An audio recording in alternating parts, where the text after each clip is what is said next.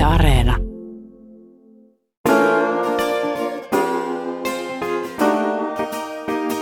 Itse mua niin kiinnostaa se, että miten voi jotenkin itse johtaa itsensä yli haasteiden ja mä oon Joo. pyytänyt sua Astaraami tähän mukaan ja mun nimi on Minna Korhonen ja tässä me tätä puidaan. Tää, tää on tämmönen, onks tää luumu? Vai omena? Se on omena. Upea. Ihan varmaan syötävinä. Se voi olla. talviomena. Joo, siinä on tippunut maahan. Talviomena laji. Täällä on tosi runsas nyt tää, tää Kaisaniemen puutarha täällä Helsingissä. Mutta sä oot väitellytkin tästä intuitiosta, mistä me nyt puhutaan. Joo. Ja myös siitä päättelystä, että sä haluat ehdottomasti, että se tulee myös siihen mukaan. Joo. Psykologian mukaan silloin, kun jokin on meille ei-tietoista, niin yleensä sillä on suurempi vaikutus meidän ajatteluun. Ja nyt voisi ajatella, että me ollaan tässä ajassa kauhean rationaalisia, mutta itse asiassa mä jopa väittäisin, että me ollaan tosi intuitiivisia, mutta vähän huonolla tavalla. Eli meillä on ää, erilaisia intuitioita, Tuleekohan tuolta ovesta joku, me istutaan tämmöisen talon portailla täällä puistossa. Ja meillä on erilaisia intuitioita ja ja tässä ajassa näyttää, että ehkä ne semmoista intuitiot, joista meillä ei ole niin hirveästi hyötyä, niin ottaa huomaamatta vallan. Mitä se tarkoittaa? Ää, no esimerkiksi nyt tämä korona-aika on aika mahtava, koska tämä aktivoi meissä pelkoja. Semmoisia vähän niin kuin vaistopohjaisia pelkoja, jotka liittyy selviämiseen ja hengissä säilymiseen ja ryhmässä toimimiseen. Ja esimerkiksi tuossa keväällä, kun ihmiset hamstras vessapaperia, niin, niin. eihän siinä oikeasti kauheasti järkeä, että Suomi Ei. on yksi pehmopaperin suurtuottajamaa. Ja jos ajattelee, että tulee vaikka jokin kriittinen tilanne, ää, niin ehkä se vessapaperi ei ole se ensimmäinen sitten, jolla jäädään henkiin. Ää, mutta tämä on ihan loogista se, että ihmiset toimii näin. Tunnetutkimus on osoittanut, että kun meissä aktivoituu voimakas pelko, niin meidän ajattelu menee oikosulkuun. Ja silloin me ei voida toimia hyvin. Eli se on just se intuitiojärjestelmä, joka ottaa sieltä vallan. Ja tyypillisesti just pelkotilanteet, rakastuminen tai ihastuminen tai voimakas kiihko vie meidät sellaiseen tilaan, että me ei enää pystytä ajattelemaan järkevästi. Suuret tunteet. Suuret tunteet vinouttaa intuitiota. Ja tunteet on meille tietenkin tärkeää tietoa, mutta just siinä arjen toimimisessa niin mä oon puhunut paljon erottelukyvystä. Eli kun intuitiojärjestelmä tai tunteet tai keho tarjoilee meille tietoa, niin kaikki siitä ei ole suinkaan hyödyllistä, että, että, että pelko esimerkiksi aktivoi sellaista, joka voi saada meidät käyttäytymään järjettömästi. Tai sokea rakastuminen. Me ikään kuin ollaan annettu viedä itsemme johonkin maailmaan ja tarkastellaan mm. sieltä käsi. Ja näin, jos me ei tunnisteta sitä intuitiojärjestelmän mm, mukana oloa, niin me voidaan tehdä niin kuin hyvin virheellisiä johtopäätöksiä. Ja intuition paras puoli on ehkä sit siinä, että kun me tunnistetaan vähän niitä intuition vinouttajia, niin sitten me voidaan alkaa myös tunnistaa sitä parasta potentiaalia, joka siellä on, joka liittyy nimenomaan luovu- luovuuteen, luovaan ajatteluun, keksimiseen, ongelmanratkaisuun, uusien näkökulmien löytämiseen. Ja nyt jos lähdetään ensin liikkeelle siitä, että mitä intuitio on, Niinpä. niin ää, se on ajattelua, ja meidän ajattelu koostuu kahdesta järjestelmästä. Puhutaan järjestelmä ykkösestä ja järjestelmä kakkosesta. Ja järjestelmä yksi on intuitio. Ja järjestelmä kaksi on päättely. Ja meillä jokaisella on vaistopohjaista intuitiota, joka perustuu biologiaan ja evoluutioon ja meidän pitkään historiaan osana ihmislaumaa ja luontoa. Eli voisi ajatella näin, että se on vähän semmoinen evolutiivinen järki meissä. miten me osataan toimia muiden ihmisten kanssa, miten me osataan olla varuillamme ympäristössä, jos se uhkaa meitä, miten äidit osaa hoitaa lapsiaan. Ja sieltä nousee valtavasti hyvää tietoa selviämisestä ja hoivasta ja, ja yhdessä toimimisesta, mutta sieltä nousee myös aika paljon sellaisia erilaisia hallitsemiseen ja selviämiseen liittyviä primitiivisiä toimintamalleja, että mikä on mun asema tässä laumassa ja kun mä tuun johonkin uuteen tilanteeseen, niin pörhistelenkö mä vai osoitanko mä ylivertaisuutta. Ja, ja, ja ne on niin kuin osa sitä jos katsoo vaikka niin kuin apinalaumoja tai eläinlaumoja. Niin me ollaan niin, eläimiä. Niin, niin, niin, niin, niin se on niin kuin se, se biologinen Joo. osuus meistä, joka ei ole niin kuin itsessään hyvä tai huono, vaan sitä voi käyttää eri tavoin. Ja se on intuitiivista. Me ei usein olla siitä ollenkaan tietoisia. Ja se on hyvin erilaista intuitiota kuin sitten asiantuntijan intuitio, että mistä kokenut lääkäri tietää, että nyt voisi olla kyse tämmöisestä taudista tai miten neurokirurgi hyödyntää työssään intuitiota. Ja asiantuntijan intuitio pohjautuu taas valtavaan alitajuiseen tietopankkiin, että mitä on opiskeltu ja luettu ja ää, koettu. Ja usein siellä tietopankissa vaan yhdistyy se tieto ja lopputulos pulpahtaa mieleen, eli se on ei-tietoista. Voisi ajatella näin, että se on vähän niin kuin palapelin kokoamista, että minkälaiset kuviot sopii yhteen ja, ja puhutaankin tämmöisistä hahmon tunnistamisen ja hahmon yhteensovittamisen prosesseista. Ja tyypillisesti tämä asiantuntijan intuitio on aika luotettavaa. Että se pohjautuu siihen pitkään kokemukseen. Ja voisi vois kuvata näin, että esimerkiksi neurokirurgi hyödyntää intuitiota, mutta hän ei leikkaa semmoisella satunnaisella tunnepohjaisella perstuntumalla. Niin, tulee meille Juha Hernesniemi, joka on kirjassa joo, esimerkki, joka on ihan huippu. Joo, neurokirurgi Juha Hernesniemi on sanonut näin, että sen takia hän on niin hyvä, että hän ei koskaan anna periksi. Että hän taistelee viimeiseen saakka ja uskoo siihen, että hän pystyy auttamaan tätä ihmistä. Ja, ja se on just se tapa, jolla hän niin pitää sitä äärimmäistä havaintokykyä hereillä, että, että jokin niin pieni signaali voi olla just se ratkaisuna vain Kyllä. tähän tilanteeseen. Ja sitten hän sanoi vielä, että hän niin valitsee ympärilleen ne hoitajat ja sen henkilökunnan, joka uskoo sataprosenttisesti, että hän onnistuu. Ja se luo semmoisen niin valtavan kannattelevan tilan, jossa me koetaan turvallisuutta ja, ja syntyy ihmeitä.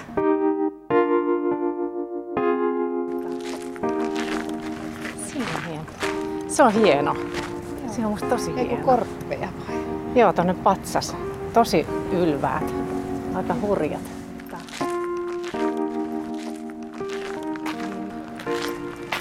jotkut asiantuntijat kykenee ylittämään radikaalisti sen tämänhetkisen tiedon, niin kuin visioimaan tulevaa ja olemaan niin kuin, e, niin kuin äärimmäisen innovatiivisia. Niin radikaali innovointi esimerkiksi tai tieteelliset suuret läpimurrot, jota liittyy erityisesti tuohon vaikka 1950-luvun nobelistien ajattelun tutkimukseen.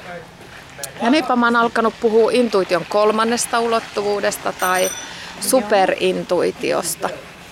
Ja, ja tota, se on sitten semmoinen intuition ulottuvuus, joka helposti äh, saa vähän semmoisia mystisiä piirteitä tai henkisiä piirteitä ja voi olla meistä jollain tavalla epätieteellistä. Mutta mä näkisin sen näin, että me ollaan niin ihmisinä osa aivan valtavaa universumijärjestelmää ja luontoa. Et superintuitiota voi ajatella vaikka niin jonain itseä suurempana kokonaisuutena, olkoon se sitten niin kuin luonto tai maailmankaikkeus tai ihmiskunnan jaettu äly. Mutta nyt mä oon viime aikoina haastatellut paljon keksijöitä, joista osa on niin kuin aivan neroja ja nämä keksijät jäsentää sitä vähän sillä tavalla, niin kuin jokainen jäsentää omalla tavallaan sitä maailmankuvaansa, mutta he puhuu tällä tavalla, että heillä on käytössään mielentoimisto. Joo, me ollaan tässä vähän tiellä, tuu vaan, joo. Tämä on tämmöinen Kaisaniemen puutarha varmaan työntekijöiden talo, minkä edessä me istutaan. No niin. Eli heillä on käytössään mielentoimisto ja sitten heillä on käytössään yläkerran toimisto. Ja he sanoo, että yläkerran toimistossa mikään ei ole mahdotonta. He voi tarkastella jotakin asiaa monelta suunnalta samanaikaisesti. He voi tietyissä tilanteissa niin päästä tänne yläkerran toimistoon ja vastaanottaa tietoa. Ja näyttää siltä, että just nämä, onko ne sitten tieteen, taiteen tai, tai yrityselämän läpimurtoja, niin niihin liittyy näiden kolmen intuition yhdistäminen. Eli esimerkiksi monet yritysjohtajat kuvaa, että, että tota, tämä intuition kolmas ulottuvuus on vähän niin kuin mahdollisuusikkuna, joka aukeaa. Ja siellä asiat monesti näyttää järjettömiltä, mutta läpimurtoja luodaan just sillä, että uskalletaan ylittää se tuttu ja turvallinen ja nähdä mahdollisuuksia, joita muut ei ole vielä osanneet nähdä. Aina se pioneerityö on vähän niin kuin sellaisen lumisen uran, uuden uran auraamista. Ja ihmisajattelusta tekee nerokasta juuri se, että ne toimii ihanasti yhteen. Eli meidän tietoinen päättely on hyvä fokusoimaan, analysoimaan, jäsentämään, luokittelemaan. Intuitio ei siihen pysty.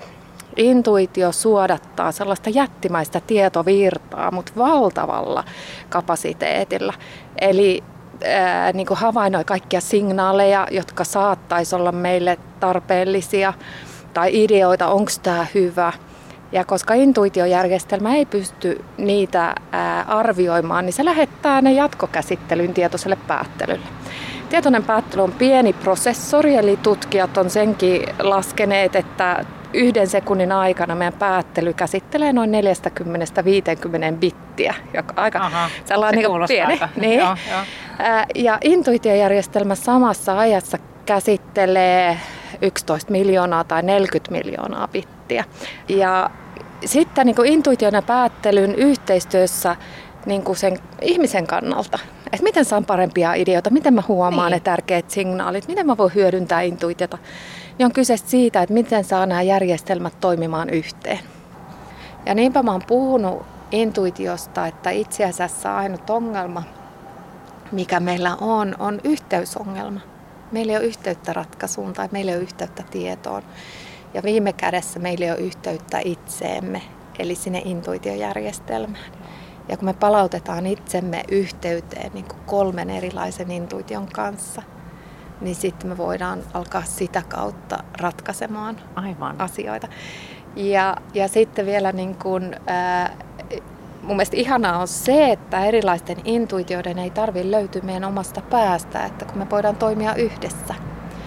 Mutta erityisesti tämä superintuitio, joka nähdään niin kuin pelottavana tai mystisenä tai, äh, tai hörhönä, niin tota, sen mukaan kutsuminen on tärkeää, mutta ei niin, että me äh, uskottaisiin mitä tahansa tietoa, vaan meidän täytyy nimenomaan asettaa itsemme ei-uskomisen tilaan, ihmettelyn tilaan ja avautumisen tilaan, irtipäästämisen tilaan ja, ja, ja tutkia asioita.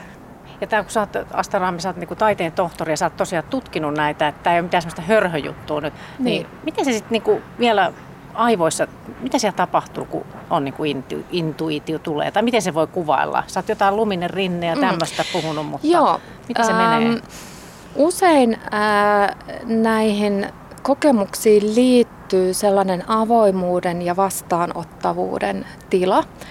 Et jos me lähdetään niin kuin omasta älystä käsin tekemään, niin se on aika semmoista omavoimaista ja joutuu pinnistellä ja ponnistella, koska se meidän tietoisen päättelyn prosessori on niin pieni. Mutta jos me ajatellaan niin kuin itseämme tai yhtä ihmistä niin kuin maailmankaikkeuden näkökulmasta, niin mehän ollaan niin kuin pienempiä kuin hiekan jyvä. Niin. Eli sellainen jonkinlainen nöyryys, ää, irtipäästäminen. Et, et, ää, monesti niin kuin näihin ää, ratkaisun prosesseihin liittyy semmoinen, mitä mä oon kuvannut jousiammunnaksi. Et meillä on se maali, me halutaan joku biisi tai läpimurto tai... Tehdä hyvä leikkaus niin, tai... niin, ratkaisu, että me tähdätään siihen ja, ja tota, sitten me avaudutaan siihen tilanteeseen. Vähän niin kuin jousiammunnassa, niin valitaan maali. Ilman maalia ei voi osua maaliin. Sitten viritetään se jousi ja monesti tätä vaihetta vähän väheksytään, että et millä tavalla niin valmistaudutaan siihen ja se vipuvoima löytyy sieltä nimenomaan vastakkaiselta puolelta. Että jos me vaan heitettäisiin sitä nuolta, niin me saataisiin aikaan niin, niin. pieni lörpsähdys. Mutta me ikään kuin avataan tila sille asialle tapahtua. Ja sitten tulee se kohta, jossa suurin osa ihmisistä kompastuu, eli päästetään irti. Se nuoli ei mene koskaan sinne maaliin, jos me ei uskalleta päästä irti. Mutta tämähän on meille haasteellista, koska nimenomaan se meidän vaistointuitio takertuu niihin vessapapereihin. Niin, tai siis mihin tämä. tahansa, joka tuottaa turvaa, mitä epävarmempi tilanne. Ja aina silloin, niin. jos on isomman taiteellisen luomisprosessin äärellä tai tieteellisen työn äärellä, niin, kuin, niin se haastaa meitä laajentumaan. Ja se on meille pelottavaa, koska se niin kuin, haastaa sitä vaistointuitiota, joka haluaisi takertua kaikkeen, mikä tuottaa turvaa, olkoon se sitten lauma, muut ihmiset tai raha tai materia tai, tai. Jokin semmoinen, joka, johon se on tottunut, että tämä tuottaa mulle turvaa. Niin justiin. Jotenkin se irtipäästäminen kuulostaakin siltä, Joo. että se on vähän pelottava asia. Niin. Siis jotenkin niistä se tutuista on, kuvioista. Se on niin vapaa pudotus. Mm, ja niin. silloin joutuu altistamaan itsensä just sille, että mä oon niin tosi pieni ja mä oon osa sitä isoa kokonaisuutta, mutta se on vastaanottamisen tila. Ja tota, ää, eli tämän niin kuin vaisto, mä puhun vähän niin kuin, että kun meillä on kolme intuitiota, niin niillä on kaikilla omat jarrupolkimet ja kaasupolkimet. Sekin ja, vielä. ja jotta me saataisiin niin ne toimii yhteen, niin on, on turha painaa kaasua kahdesta, jos on yksi käsijarru päällä. Eli tämä meidän vaistointuiton jarru on just se takertuminen. Että sen pitää tuntea olonsa turvalliseksi. Niin, turvallisuus, nöyryys Joo. ja joku rauha. Joo. Siis... Ja siinäkin me voidaan ottaa se meidän, just se järki käyttöön, että, että mietitään, että hetkinen, että onko tämä nyt niinku oikeasti järkeä hamstrata vessapaperia. Tai niin. että uhkaako tämä nyt mun henkeä ja terveyttä. Että meillä on siinä mielessä aika poikkeuksellinen tilanne historiassa, että vaikka niin kuin yksin jääminen ei merkitse meille enää välitöntä kuolemaa. Mutta se on ollut niin pitkään se tosiasia, että me ei niin kuin pystytä selviämään Joo. ilman muita ihmisiä. Kyllä.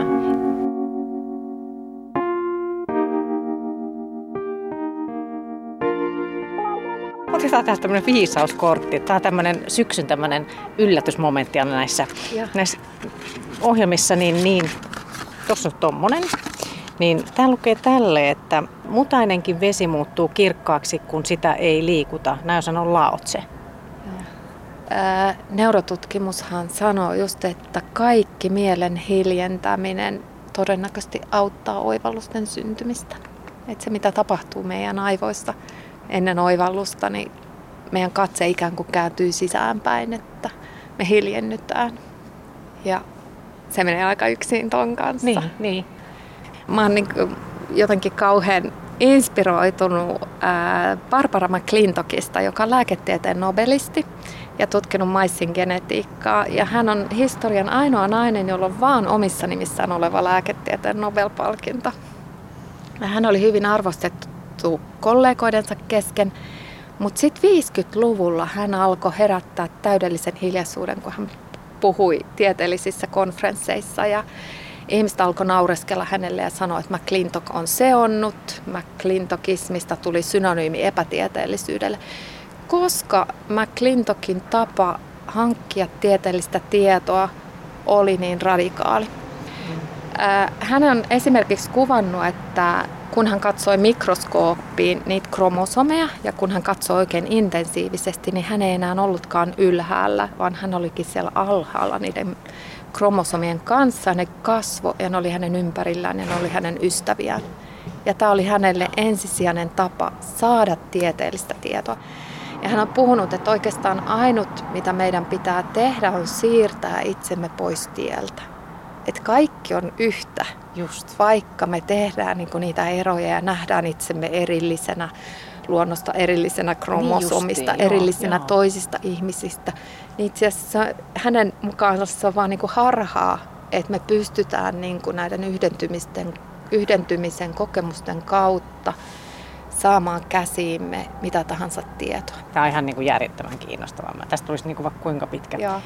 Bengt Holmström, joka me oma nobelisti niin. ja, ja hyvin viisas mies, niin mä olin vuosia sitten kuuntelemassa yhtä hänen luentoaan ja hän ihanasti sanoi näin, että Meillä on paljon ihmisiä, joilla on vastauksia, mutta aika vähän niitä, jotka kysyy oikeita kysymyksiä. Sehän se, se, se. Niin, toi on kyllä. Ja jo mm. se, että me osataan hahmottaa jokin kysymys, niin vie meitä kohti ratkaisua. Et silloin me voidaan alkaa niinku paremmin valjastaa se meidän intuitiojärjestelmä käyttöön, koska ää, se suuntaa meidän mieltä.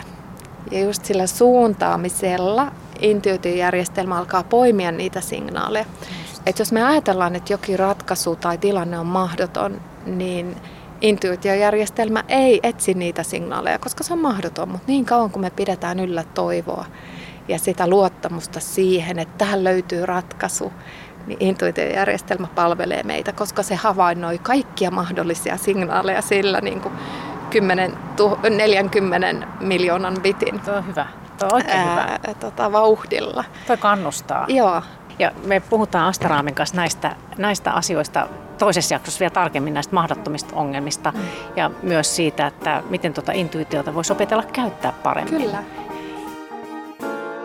Voitaisiin tehdä pieni kävely. Kävellään vaikka tuonne.